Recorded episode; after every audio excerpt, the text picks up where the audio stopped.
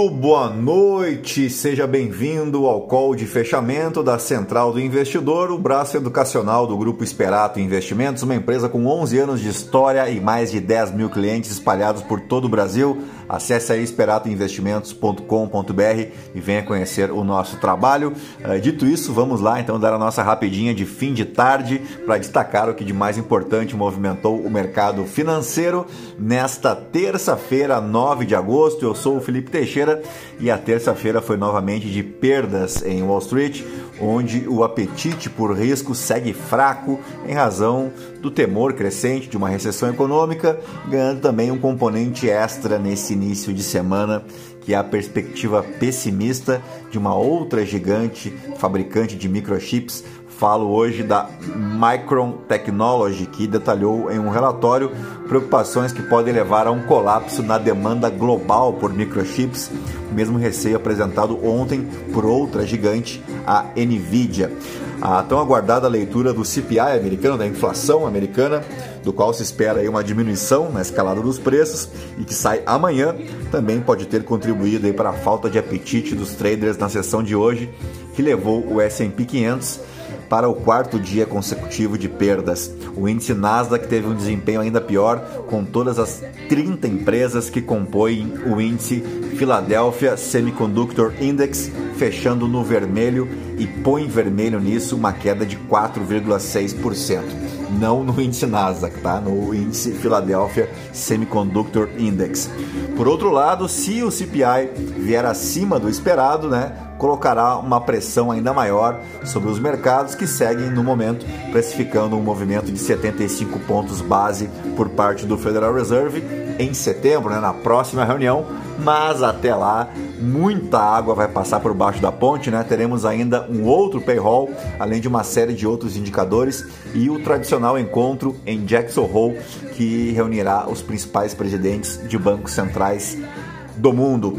Bueno, por aqui na cena local o dia foi de ressaca após a forte puxada no índice na abertura da semana uh, que avançou 1,8% na sessão de ontem, com destaques hoje para a Petrobras, que segue desprezando a queda do petróleo, e do Itaú, que mostrou aí entusiasmo dos comprados após a publicação de seu balanço do segundo trimestre de 2022. Bom, o dólar à vista fechou em alta hoje de 0,32%, nos R$ 5,12 depois de oscilar na casa dos R$ 5,09 e dos R$ 5,15. Então ficamos no meio do caminho. Em Wall Street, o Dow Jones caiu 0,17, o S&P recuou 0,42 e o índice Nasdaq teve baixa de 1,19%. Enquanto isso, o Ibovespa fechou em alta de 0,23% aos 108.651 pontos, após oscilar na mínima nos 107.841 e na máxima nos 109.331 pontos, e o volume financeiro do dia foi de 26,9 bilhões de reais. Antes de encerrarmos, vamos dar aquela passadinha então nas principais manchetes dos portais de notícia aqui no Brasil. Começamos pelo Estadão. TCU condena Deltan, Janot e Romão a devolver 2,8 milhões de reais em gastos na Lava Jato. Além disso, ministros determinam que os ex-procuradores da Força Tarefa terão de pagar multa individual de 200 mil reais cada um, o que é um negócio bastante estranho, né? Porque os técnicos do TCU não haviam encontrado nenhuma irregularidade nas contas apresentadas. Então, um negócio assim muito estranho. Vamos seguir acompanhando os desdobramentos dessa questão, tá ok? Uh, vamos adiante. Vai viajar para a Europa em 2023? Conheça a nova autorização que passará a ser exigida. O ETIAS será solicitado para quem voar a turismo com permanência de até 90 dias. Países no, nos quais é exigido o visto não terão acesso ao formulário eletrônico. Luiz Stuberger da Verde Asset zera aposta no real e prevê juros altos nos Estados Unidos. Menino de 8 anos mata cunhado que era CAC com tiro acidental em São Paulo. A arma pertencia a corretor de imóveis de 27 anos e estava no banco do carro. China detecta 35 casos em humanos de novo vírus de origem animal. Entenda, possibilidade de transmissão de pessoa para pessoa não está descartada. Meu Deus, né? Lá vamos nós outra vez. Até vou bater na madeira aqui. Veja cinco ferramentas lançadas no WhatsApp em 2022 e como ativá-las. Vamos de Folha de São Paulo. Convocações golpistas para o 7 de setembro explodem em grupos de mensagens. Levantamento da UFMG indica crescimento de 290% na última semana de julho em comparação com o mesmo período em junho. Vai ser uma festa, né? Meu Deus do céu. Isolado, Bolsonaro se convidou para ir à Febraban após divulgação da carta pró-democracia. Mourão se declara branco ao TSE quatro anos após se declarar indígena. Realmente, em quatro anos, muita coisa pode mudar, né, seu Mourão? Michele compartilha vídeo contra Lula. Uh, que associa religiões africanas a trevas e ganhou de presente aí um bloco do Twitter. O perfil dela foi excluído ou foi suspenso, sei lá eu. É uma outra notícia de agora pela tarde.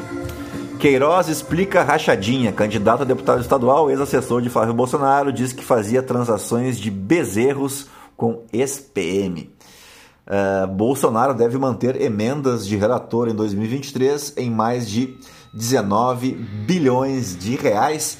Sempre lembrando que quando o PT meteu a mão no jarro lá na Petrobras, né, e roubou, e roubou mesmo, eram 12 bilhões de reais, tá? Só para vocês uh, lembrarem, o que hoje mais ou menos corresponderia a uns 18 bi de reais.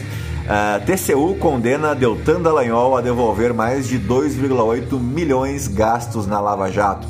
Número de brasileiros em Portugal cresce 23% em seis meses e bate recorde com 252 mil.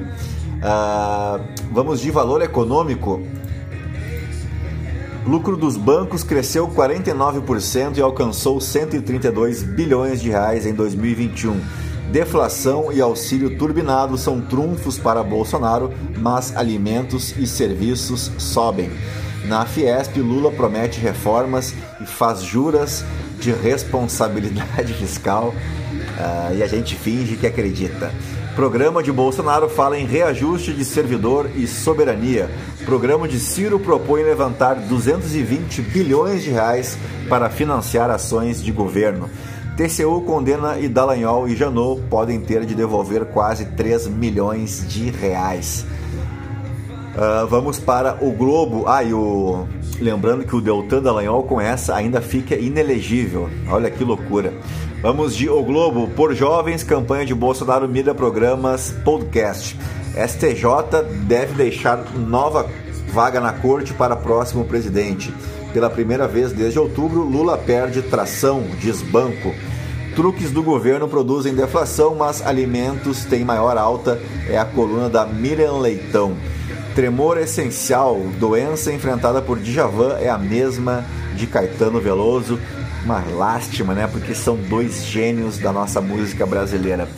Procuradores da Lava Jato são condenados a pagar 2,8 milhões de reais em passagens e diárias. Uh, vamos para o Poder 360. Faquim barra fala de Queiroga na TV elogiando o combate à Covid.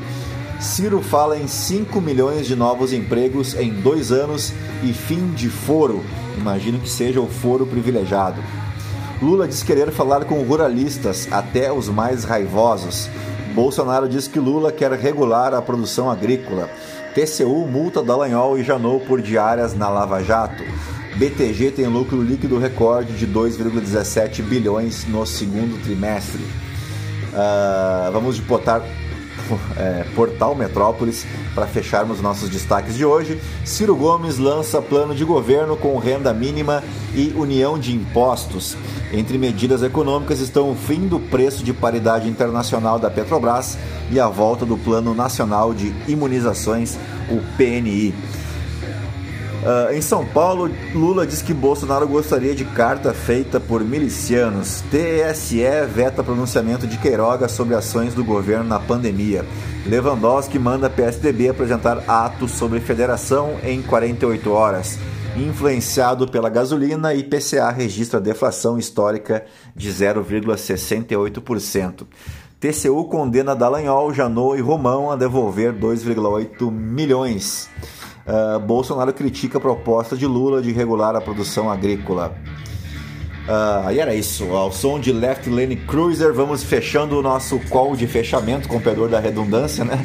Desta terça-feira, 9 de agosto. Agradecendo a tua audiência, a tua paciência. Se possível, nos siga aqui no nosso podcast e avalie aí dando as tuas cinco estrelas para nos ajudar a seguir chegando a cada vez mais ouvintes. Temos encontro marcado amanhã cedinho com o nosso Morning Gala. A todos um grande abraço. Até amanhã. Tchau. Fui.